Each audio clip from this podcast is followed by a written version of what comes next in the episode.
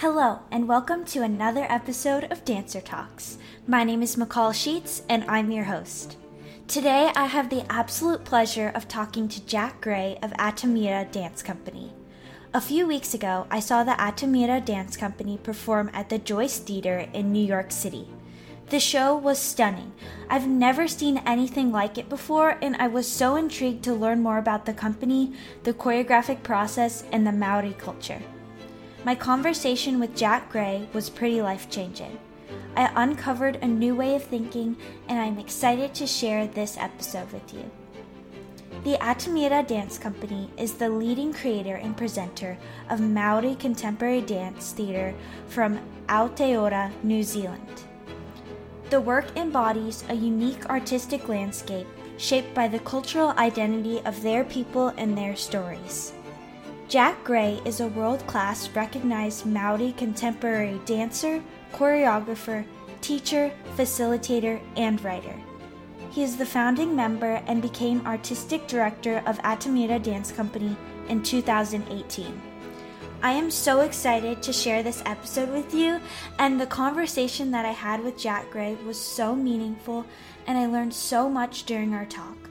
I hope that you enjoy this episode as much as I enjoyed recording it.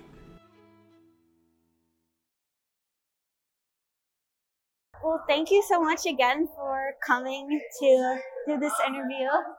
Um, I've been listening to all your interviews online and reading all of your content and everything, and I am so inspired by your story. And I was wondering if you could just give me a little more information about how you started your choreographic journey and your process and creating the company. For sure. Well, thanks for the opportunity to connect here in beautiful Manahata.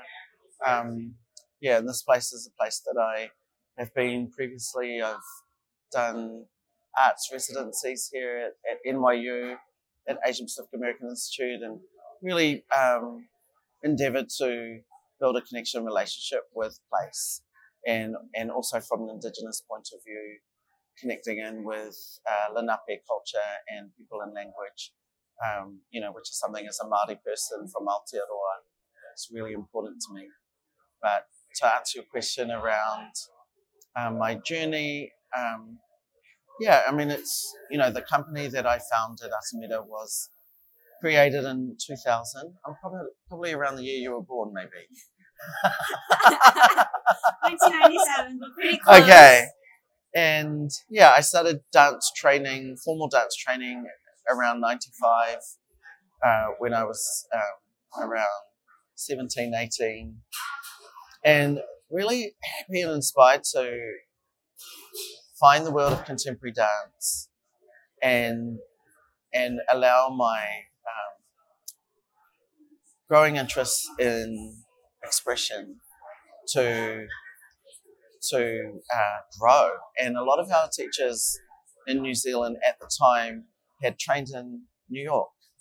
And so I would say there's this really interesting relationship between what is known as New Zealand contemporary dance, with its connections and roots to uh, different choreographers from New York, and then which I was trained in. And then a couple of years later, in 2000, when I decided that I would like to find my way in the dance world with my cultural identity. And so, in creating Atamira, which means platform stage, uh, which we've used, which we've used to honour the theatre space from a cultural level, but also there's a traditional meaning to it, which is the platform uh, for the ancestors' bones.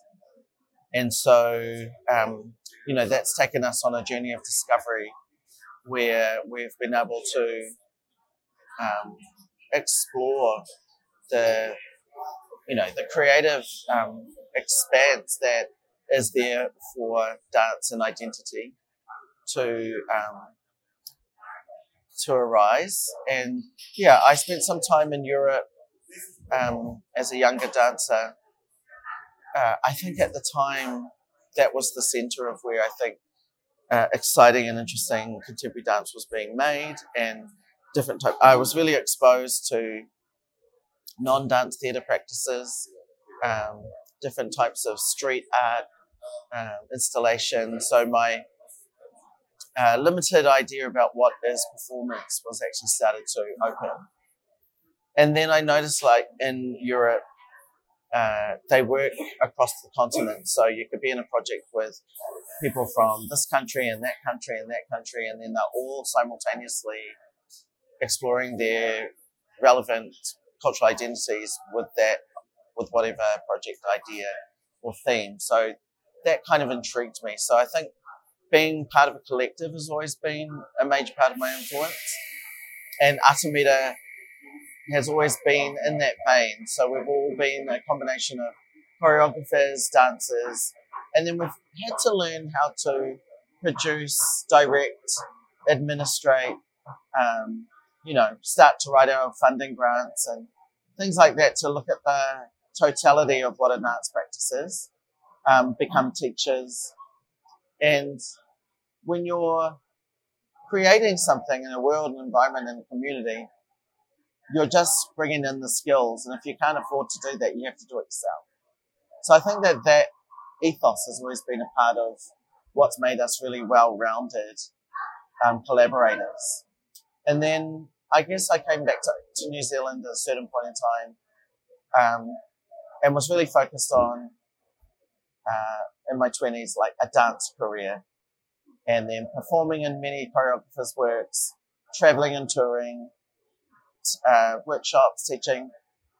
Um, and then it got to a certain point where, you know, obviously, uh, it's when you're freelancing as an independent, um, it's, it's really hard to have that sustainable income. And so there were some times that were really difficult.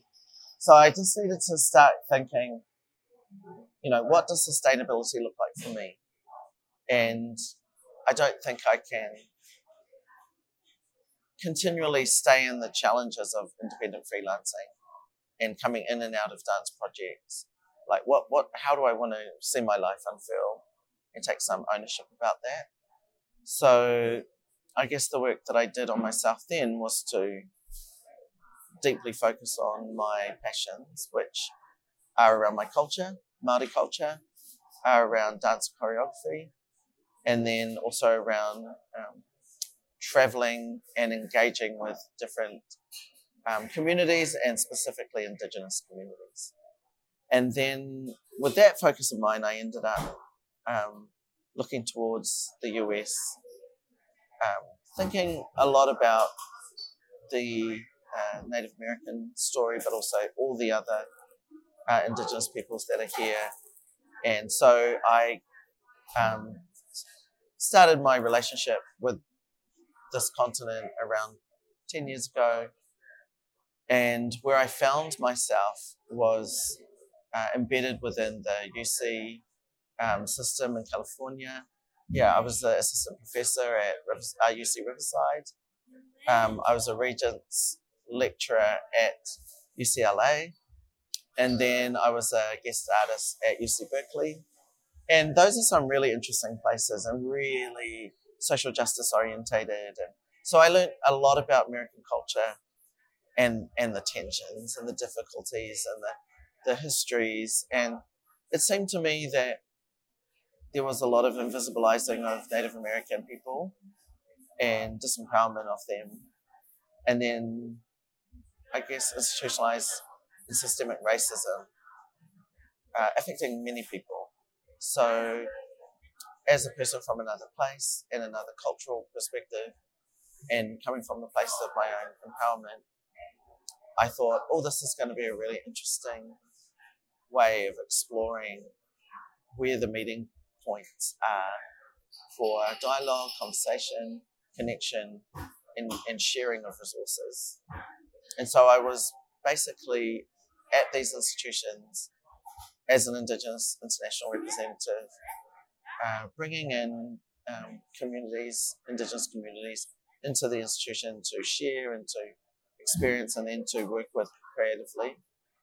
So that led to, and then I came to New York um, at Asian Pacific American Institute and did similar work where I met and created a huge community of incredible artists. So yeah, all of that was amazing. And and shifted me tremendously. And then uh, the opportunity to return home happened at the end of 2017, where I was um, successful in applying for the job with my company as the artistic director.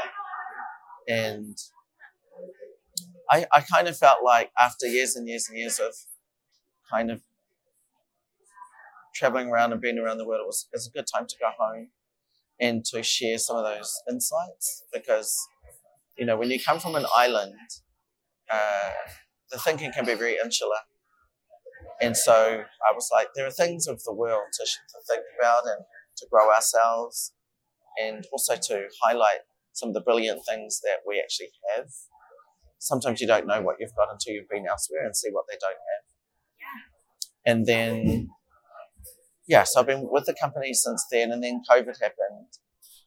And then that's been a whole story unto itself. But in the midst of it all, we were successful in uh, being nominated by Mid Atlantic um, Arts Alliance to um, think about staging work in the US.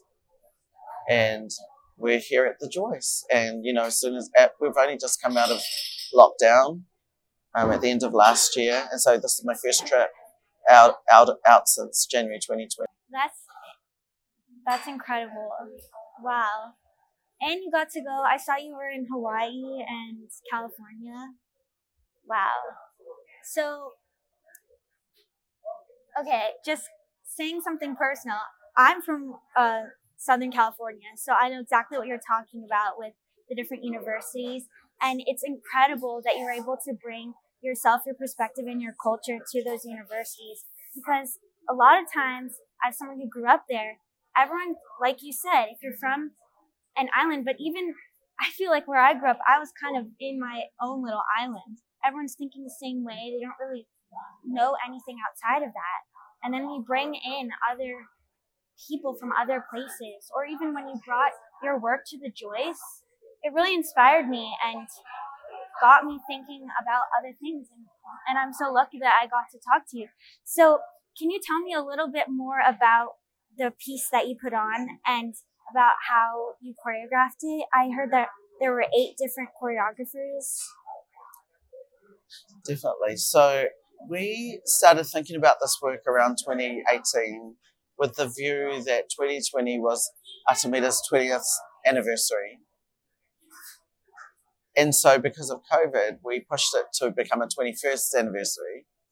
And we, um, I guess, we were wanting to create a work that was a representation of um, the whole, the whole existence of our company, the many hands, the many bodies, the many minds, um, and understanding that we have an opportunity as dance makers of Māori contemporary dance to have lasted long enough to be able to look back at our archive of works and see our journey, a creative journey, our cultural journey, and our evolution um, happen to a point where we're now able to draw upon our own icons as references of something that wasn't there before we were here.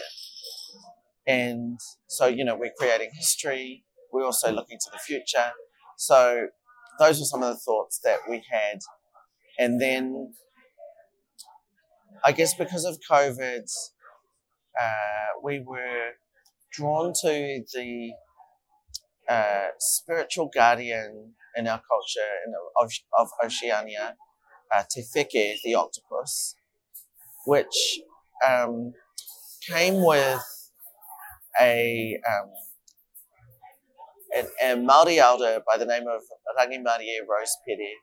She had um, developed over her life a uh, medicine, I'm saying a medicine wheel, that was related to the um, to the octopus, and each each of the eight tentacles being being one aspect uh, pivotal to the values of the Māori world. And I'll see if I can remember them.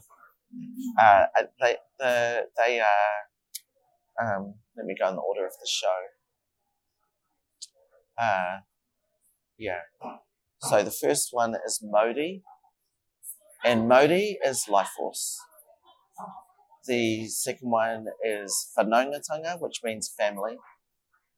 The the next one after that is uh, I think it's Hinengaro.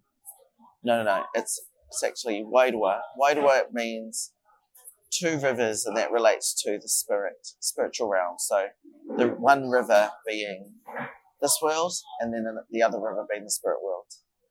And then the fourth one is Hinengaro, which means it's the hidden woman, which refers to the inner psyche and the realm of uh, in the third eye. Uh, Whatumanawa, which is the um, it's the emotional insights, and then there was Mana Ake, which is the piece that I choreographed, which is really about our authority forever and ever. And then there is uh, Tupuna, which is the realm of the ancestors. And then the last piece, which was called Tinana, which is about everything to do with the body. And so we thought in these times where our health, vitality, and well being have been under threat globally, um, we wanted to see if we could tap into these ancient wisdoms in order to realign the chaos in the world. So those are just some of the ideas of the work, the way we choreographed it, um, so I wanted to um, bring through a new generation of dancers.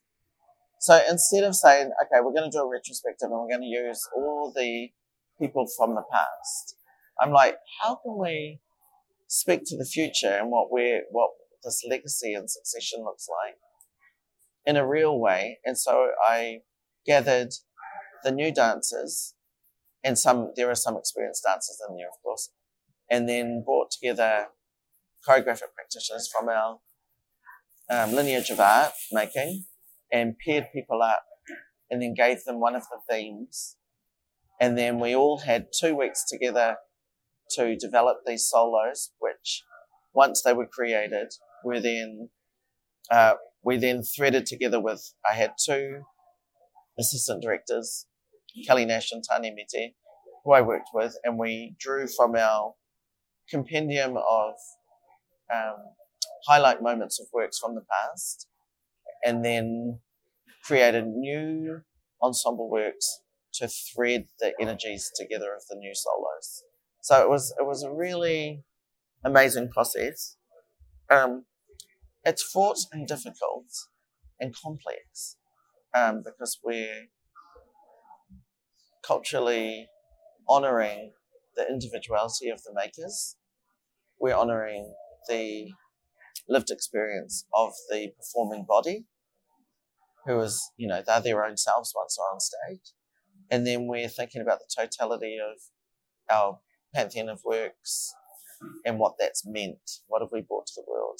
Theatrically, what we bring uh, narr- narratively, dramaturgically, and so, so Te is really this living consciousness of who we are. And it's been really interesting to be here in the US. Back home in New Zealand, people have been able to relate to it and read it and understand it because they know the genealogy of who we are. So they're like, oh wow, this this all of these kaleidoscopic experiences that we know of the company are all in one work. Um, but of course, we're introducing not only the work, but the company and the form and what is Māori contemporary dance to the world. And um, yeah, so people have been constantly asking, what does it mean? What are the symbols? And I've been saying to them, um, well, first of all, there's an assumption that there is one way of understanding everything.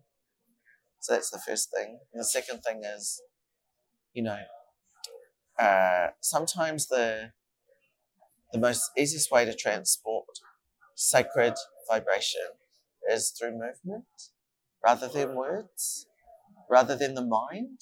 It's like it's it's all about feeling and the feelings that get transmitted and left in the space and that that in its own self is part of what's what's the, the residue of our humanity on all levels. And I think that in some ways the American audience uh, are using their minds to try and get it.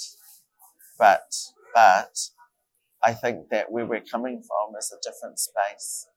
And it, it's coming from an ancestral space. It's coming from the felt space and the unseen realm. And that is causes a lot of concern for some people because they need to feel culturally safe and navigate how to navigate through that. But I also think there's value in just receiving the medicine and really just sitting with it. So I really acknowledge you for making sure that you talk to me about it, you know, to get that insight. Yeah, definitely because I totally get it. People in America we're always given the exact meaning of things. Even in the arts in America, it's very straightforward.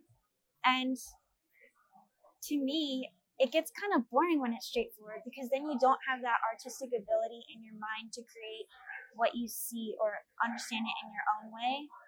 And that's why your piece spoke so much to me because I went with someone, um, my friend, and what I experienced was probably different than what he experienced, to what the person sitting next to us experienced, to what you experienced or the dancers on stage experienced and I was also drawn to. Um, I heard in one of your interviews you talking about how when you like brought dancers to this dance form, how they were um, connecting with their ancestors. Can you talk a little bit about that and how the process is and, and what it's like? Yeah.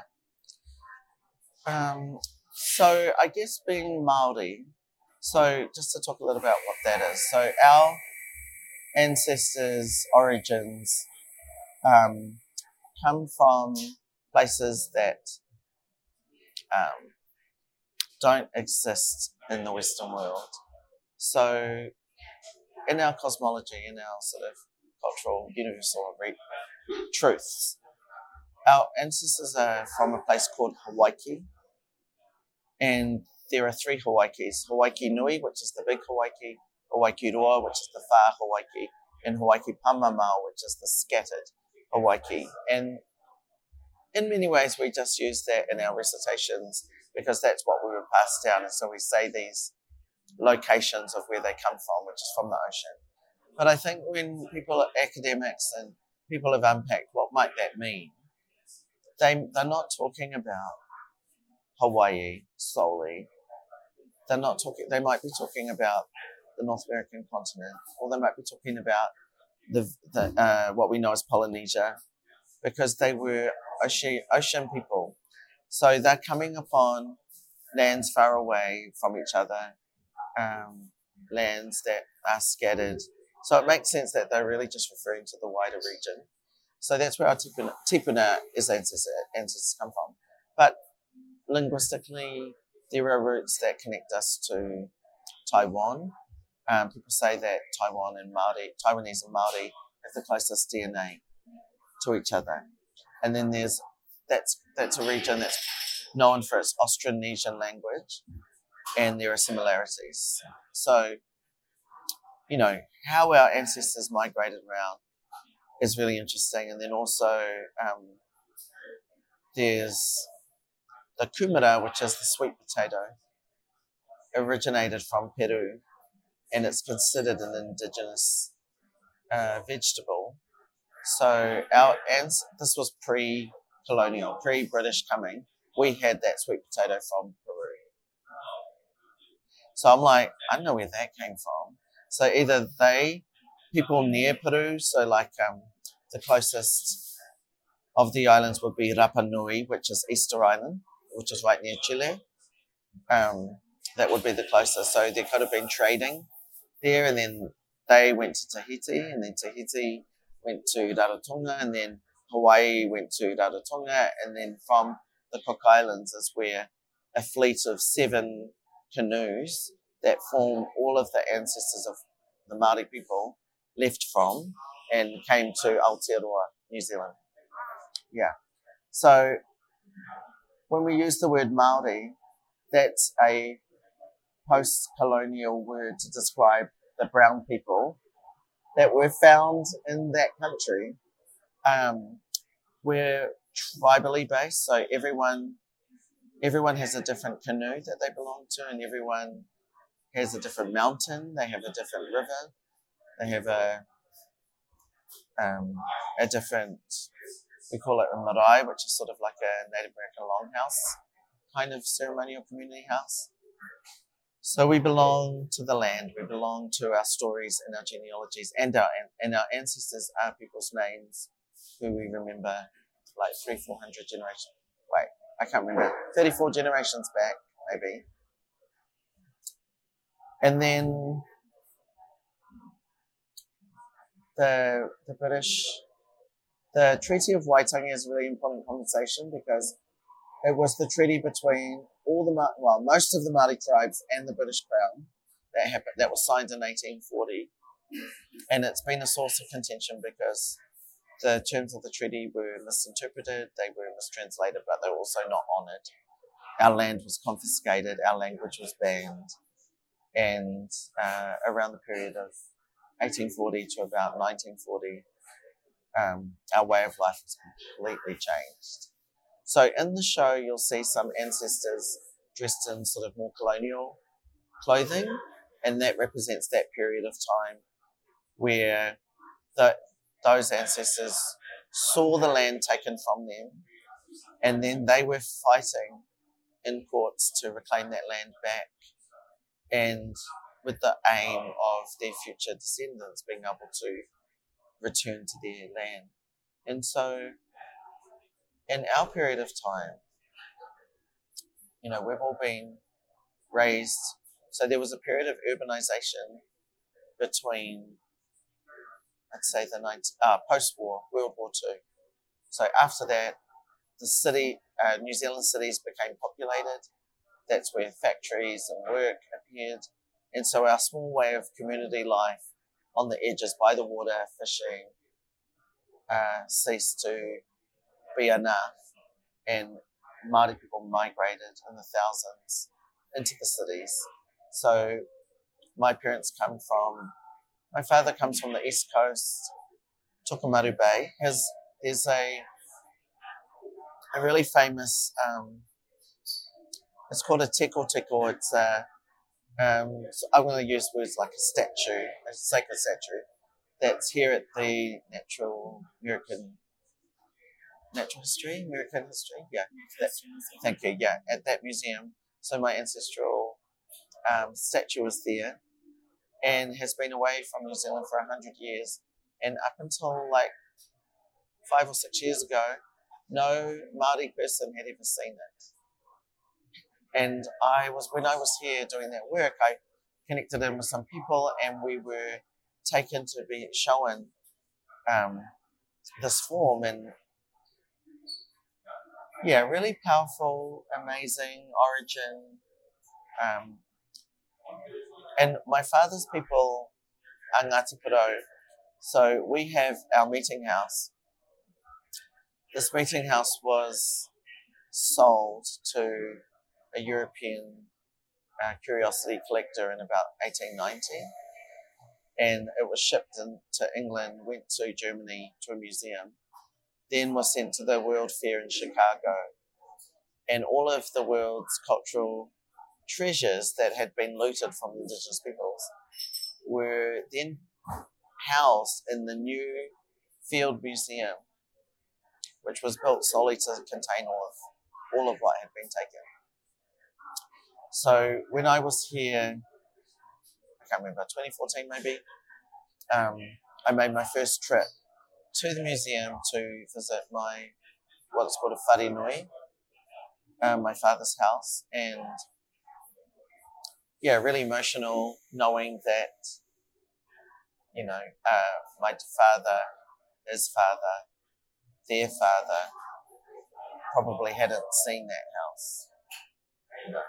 So these things are things that truly deeply compel me and I'm learning I'm using my life to um, uh, find these threads of our genealogy and to um, reignite our connection to our stories because they're really important. Like that house is, is now a touristic exhibition, but I'm like, traditionally, our houses were the keepers of our genealogy, whereby we could like learn all about our ancestors all the way back.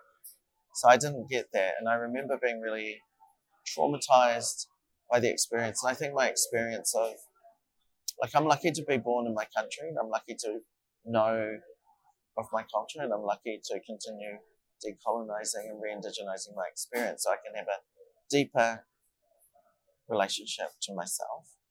And then I, I would say that the the issues that come with colonization include um, people not being able to center themselves, being alienated, being incarcerated, and, and being led into despair because they can't connect to their roots. But luckily, that instinct has always been in me, and I've in channeling through dance, it's allowed me to um, build myself to a point where I can actually use my dance making as a way forward in the world. You know, so that people, as you say, like people will invite me to be a teacher or lecturer or share. Um, but that's just to give me a step in so I can get closer to re, re, reconnecting with our stolen ancestral spaces. Um, so that's my journey about how I understand ancestry. So then it's my responsibility as a, as a mentor, as a teacher, as a choreographer, director, to impart that knowledge of that lived experience. Because, you know, we're living, we're all living the most unique version of our ancestors right now. Your ancestors would never have done the things that you're doing and not have had resource in the same way, I'm guessing.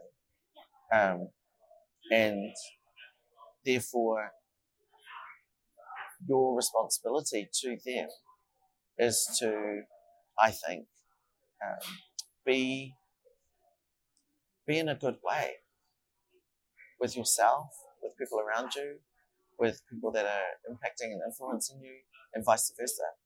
You know, and finding your true purpose and place to pursue um, a good life. And it's not about ego, it's not about external success, although if those things come by nature of just being true to yourself, fantastic. Um, you know, being at the Joyce is an amazing.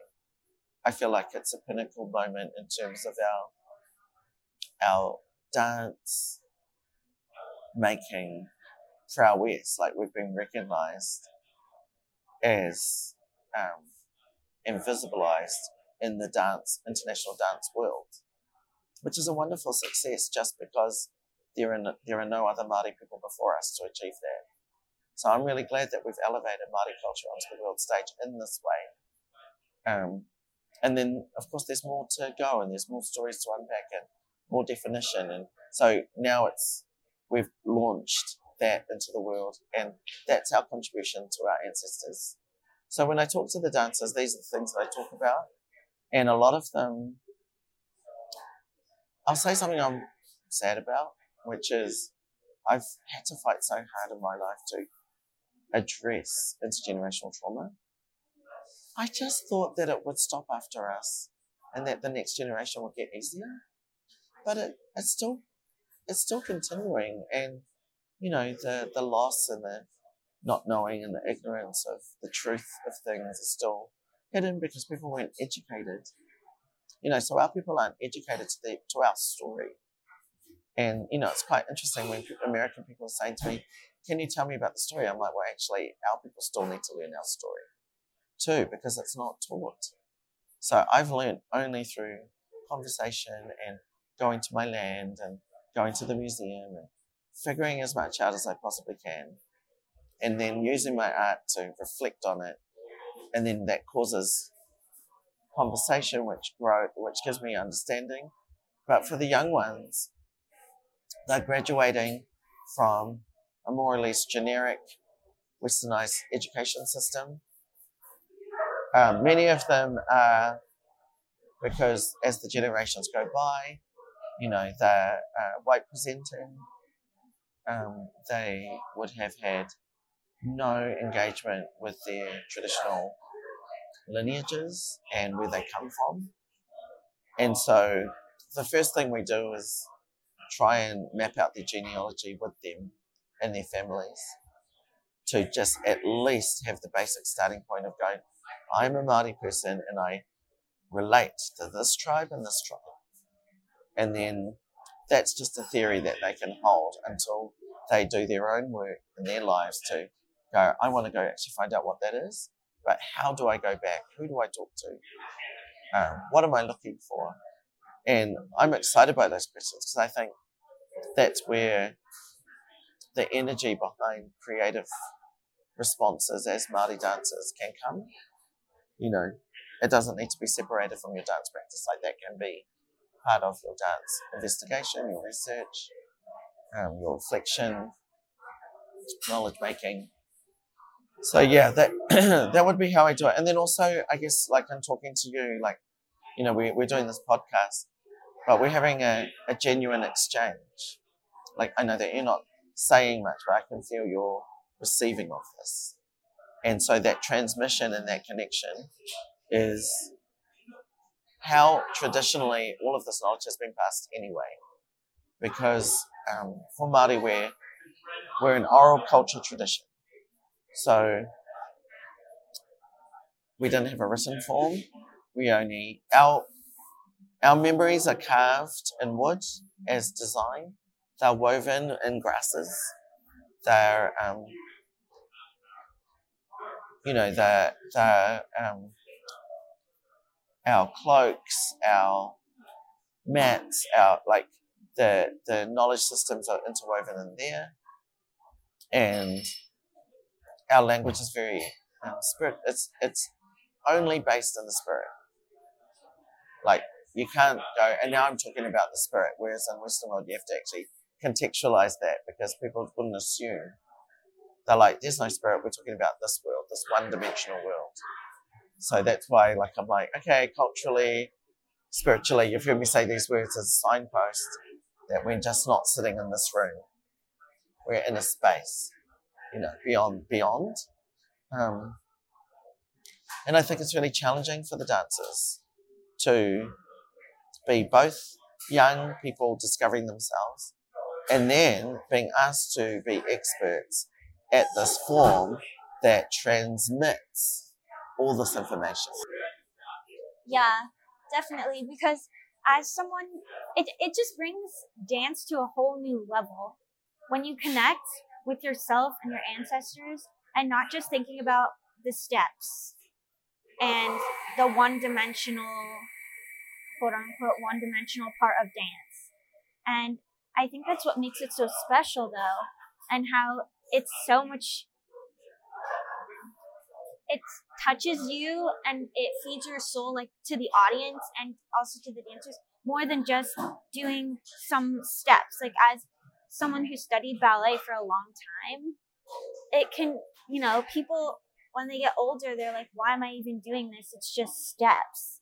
I might not feel connected to these steps but um it's interesting that you talked about going back um, and thinking about your ancestors because similar happened to me, but not in in the way of you um, that that your company does. But I started taking this acting class, and we do sensory work where it's where you, you know, you you envision someone, you think about the memories you have with them, and then you can actually feel their presence. And when you're doing a scene or dancing or something, and you actually feel like they're there, and you really, really feel a connection. And that's how it makes it feel real. And I feel like once I had done that and learned that that technique of connecting, like with my past and with people that I've, you know, my grandparents and my ancestors like that, it changed me as a dancer and it it's really awesome to hear that you are doing similar work with your dancers but also learning about your own culture and that's that's incredible. And to to know that um or to hear that they had those carvings and all the art and all that it's amazing because those things like you know, our generation is very on the phone digital and in a second all the digital things can disappear. But the carvings the art and all of the the cultural um, moments that you have in your in the maori culture and all that that it doesn't disappear like that you know you can talk to someone or you can see that the things even if it's in the museum which i think is absolutely crazy that they stole that I'm learning so much from you. it's so exciting. no, no, for sure. I mean, there's there's so much to unpack, and I think, yeah, you know, I mean, I'm enjoying this talk with you because most people have an agenda. They want to ask very specific questions and get very specific answers. But I'm enjoying because how we're operating, talking to each other. Um, you know, you're like, okay, I'll talk about my ancestors, then I'll talk about the carvings, then I'll talk about digital generation. And then, you know, all of those th- thoughts, that's actually the way that we communicate. And, and so this idea of being direct about something is pointless because I'm like, well, I can give you a direct answer, but that's not the actual answer. that's just a direct response to your direct question.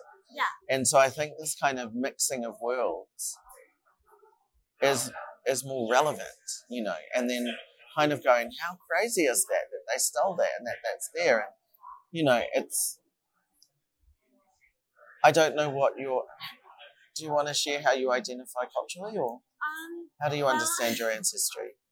Like really, as I feel like I don't really know a lot about my ancestry besides taking a ancestry.com oh, yeah. test. So mostly my dad's side is from England and my mom's side is from Eastern Europe. Yeah. And it's very interesting because growing up, I there was always those culture days at school, and lots of people have specific, you know, oh, there's a lot of people from Iran in my school, for example, and so they're like, oh, I'm Persian, this is me. Um, but as someone who parents didn't, my parents are second generation from their parents being in Europe, they didn't really their parents tried to be as much American as they could when they were here because they just wanted to fit in. So my parents really don't know a lot. Um, her, my mom's mom is from the Czech Republic, and she does not know anything about her culture. And now my grandma has dementia, so we don't really know a lot. But I've been to Prague, and I've you know I've got to dance there actually, which was awesome. And so it was really amazing to experience that. And then my dad has all these random stories about people in London that are his relatives and um, just like random things that just pop up the more you talk to someone. Because sometimes, you know, growing up at, as someone in America, you just go with the flow and you just try to be not ask questions as much and and once I started asking questions my parents, they started opening up to at least what they knew. And then my dad would ask his mom when she was alive, my grandmother. She passed away five or six years ago. And then my dad has a few brothers, so they would talk. And then they'd be like, oh, yeah, that happened, that happened. So it's, yes, the talking and communicating really brought about uh, cultural appreciation and, and really learning about what happened. Because it would be so sad not to know my past. Well, this is interesting because I feel like I've always had a a really unique and amazing experience working in this nation. And you know, I work in the dance space and I know a lot of dancers who, like yourself, grow up with the experiences of being in America, coming from their own histories, that and and the idea of, you know, like I, I'm thinking, you know, first of all, why would someone from the Czech Republic come this way? Are they escaping something? Are they fleeing the war? Are they, you know, what's going on? And then why is it important that they downplay their identity? Was it difficult to be what they are? Or, you know, was it, was it easier to, and, you know, what kind of bias was around them and prejudice? Because, um, you know, this land has been repopulated. It's been resettled. And so all of the immigrants in the second generation, the third generations, are now effectively American. So part of that was to lose their individual culture, identity, in order to fit in, in order to create a sense of equality of all of these people settling in this land, um, with its histories of black slavery and genocide of Native Americans. And it's easier to resolve the difficulties by fitting in. So what I found is that the very tentative explorations that open up when I share my story or I share my reality as a Māori person and the expectations of our cultural way to know all the way back. Um, you know, it does what it does, which is like tweak tweak that part of a person's like neural programming where they're like, hang on a second. Wait, I think I've got something as well. You know. And in a way, your humanity requires it because being a citizen of a state is political. It's not personal and it's not relational. And so everyone here is, I mean, I'm being super general, but you know, they the conversation of the tension is between is between political beliefs, not actually personal beliefs or cultural beliefs, and then so that's to me there's illusion in that, and that's why things never resolve themselves because the actual source of the foundation of what creates and what creates or what's the word? Or heals um, and creates a, a restoration of being is missing. So, you know, I'm used to. That's why you know all of the universities were like so enthralled because you know I'm not bringing information from an academic thing. I'm bringing it from a living uh, cultural intelligence. Yeah. And I'm and I'm articulating it in multiple ways through through movement that already belongs to the world, um, but we've made it our own, and then through a colonized language that even here people don't understand because you know they're like, uh, you know, Americans can't hear British accent very well, and I'm like, coping with the idea that I have a colonized English. You know, like I'm like the reason why it sounds British is because the British people colonized us. So you know that's I, I that's revealed to me every time I speak here. You know, which is uncomfortable in some ways as well. And then we're reclaiming our traditional language as well. So that's another thing, and we you know, that's in the show, it's in the music, it's in the chanting, it's in the sounds you know, some of us have Māori names, so you know that's that's all the ways in which our language is connecting to this place. Um, but I, I like the idea of exchange. I've always been drawn to that because I think our job as creatives is to transform. And then I'm like, why stop at just a cosmetic transformation? Or an aesthetic transformation? Why not like politically transform? Why not spiritually transform? Why not influence and transform? And in so doing, like I think, um, I guess by me being here and Atamira being here, the transformation is that what was not here before has now been visibilized. And so, so that is a reference point now in the world that there was a Māori dance company that performed at the Joyce Theatre. And not, that's not the be all and end all because there's only one theatre in the whole world. But, but significantly, and in regards to all of the understandings about dance in this particular city, I'm like, it's now part of the genealogy. So that's really cool. Yeah. This conversation is amazing. It's just everything that you've said has got me thinking so much.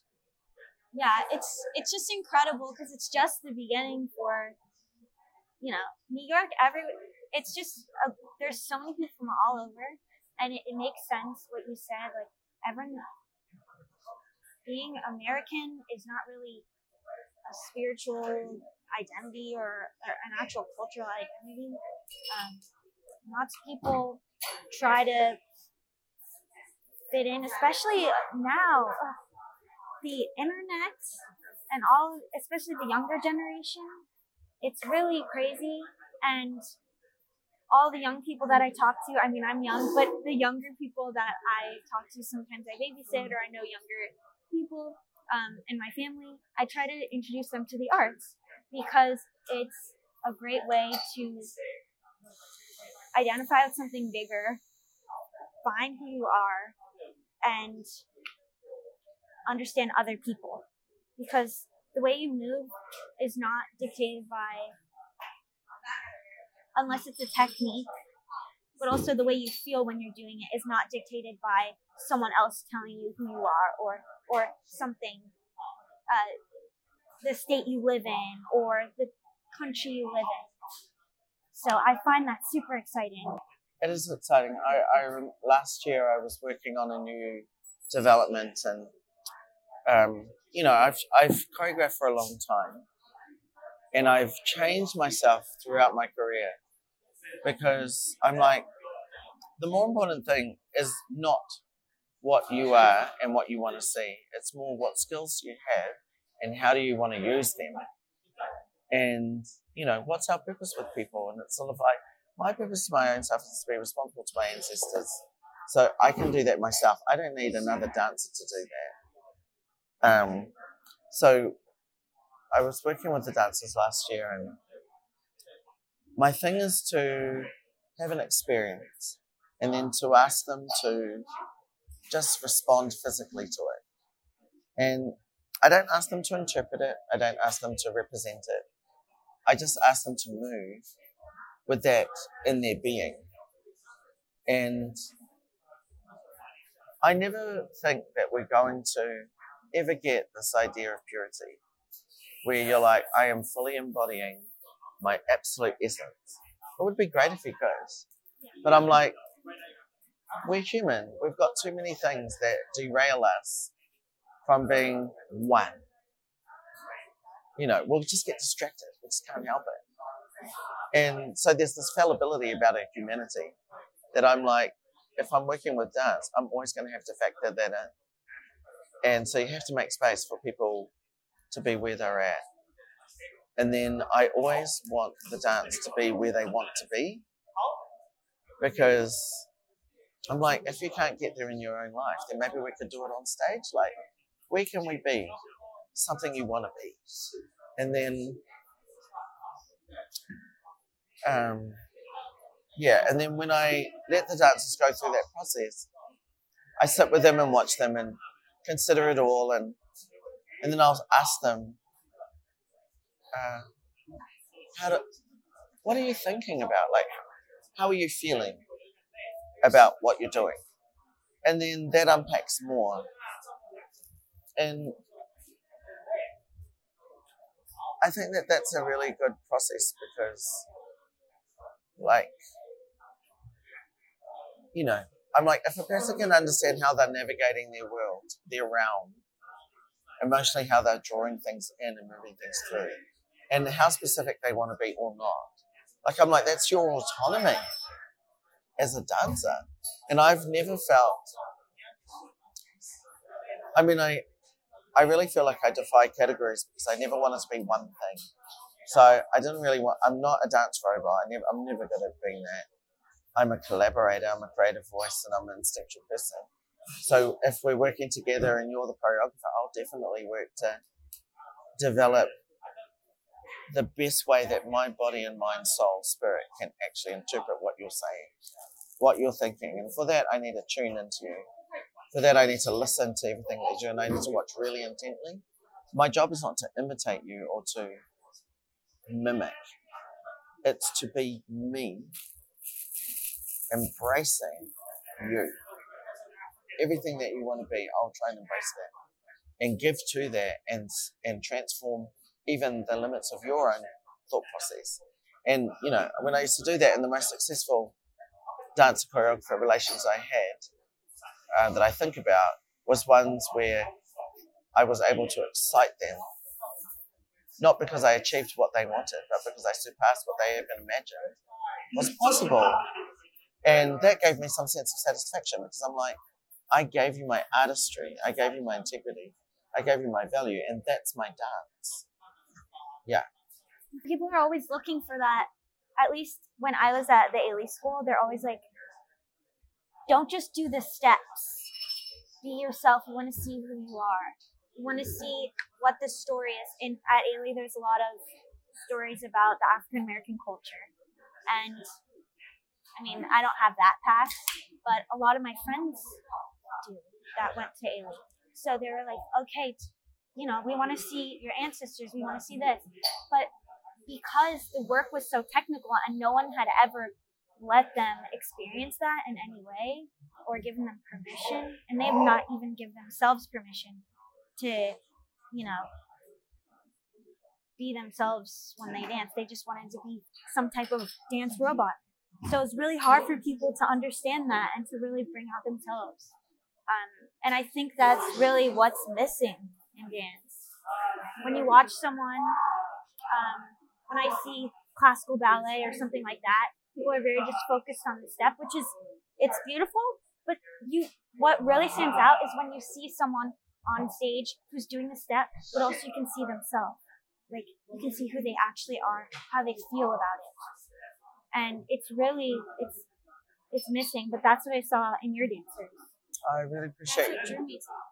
I really appreciate you saying that, and I feel like we've really worked hard to cultivate that sense of self, and and I think that sense of self just comes with responsibility. Like your responsibility is to have integrity, um, to be honest, to reveal yourself, to expo- be exposed by the vulnerabilities and fragilities of our um, spiritual way. And we're lucky in our culture to have um, physical expressions. Like you would have heard sounds coming out of their mouths, you would have seen like their eyes, you would have seen them do their shaking of their hands, and and like it's it's a echo. I'm going to use the word just for the sake of explanation. It's not like what we talk about, but to me, I remember dancing when I used to dance. I wasn't thinking about the count. I never. I was always thinking about musicality, um, on the broadest term of what that was. So I would learn the choreography um, through the feel, not through the thought, because I'm like I'm not dancing thoughts. I'm dancing the feel of it. And then if all I need to do is like recall the emotion and the emotion of time, and then your musicality would like would do the whole thing. And you know, there are other dancers like Fires, and I'm only laughing because I'm like, that wasn't my skill. Like I'm only, I just didn't have the capacity in my brain to be interested in that longer. You know, like five, six, seven, eight, I'm like finished. can't be bothered. I want to think about what we're trying to do. And I want to think about who's out there and who I'm trying to connect with. Well, wow. It was such an amazing conversation. And I'm, I'm so glad that we got to chat and talk about everything. Me too. It's been um, wonderful sitting and connecting with you. And yeah, thanks for your questions and for your time. And then, yeah, I wish you all the best in your, your podcasting and yeah, and your work and look forward to like staying connected and sharing some more at another time. Okay. Yeah. Thank you so much for listening to this week's episode of Dancer Talks. I hope that you enjoyed listening to our conversation and learned a lot. Make sure to subscribe to Dancer Talks on Spotify and Apple Podcasts, as well as follow us on Instagram at Dancer Talks. You can learn more about Atamira Dance Company and stay up to date with the company by visiting their website, atamiradance.co.nz, and following them on Instagram at Atamira Dance Company. I'm your host, McCall Sheets, and keep dancing.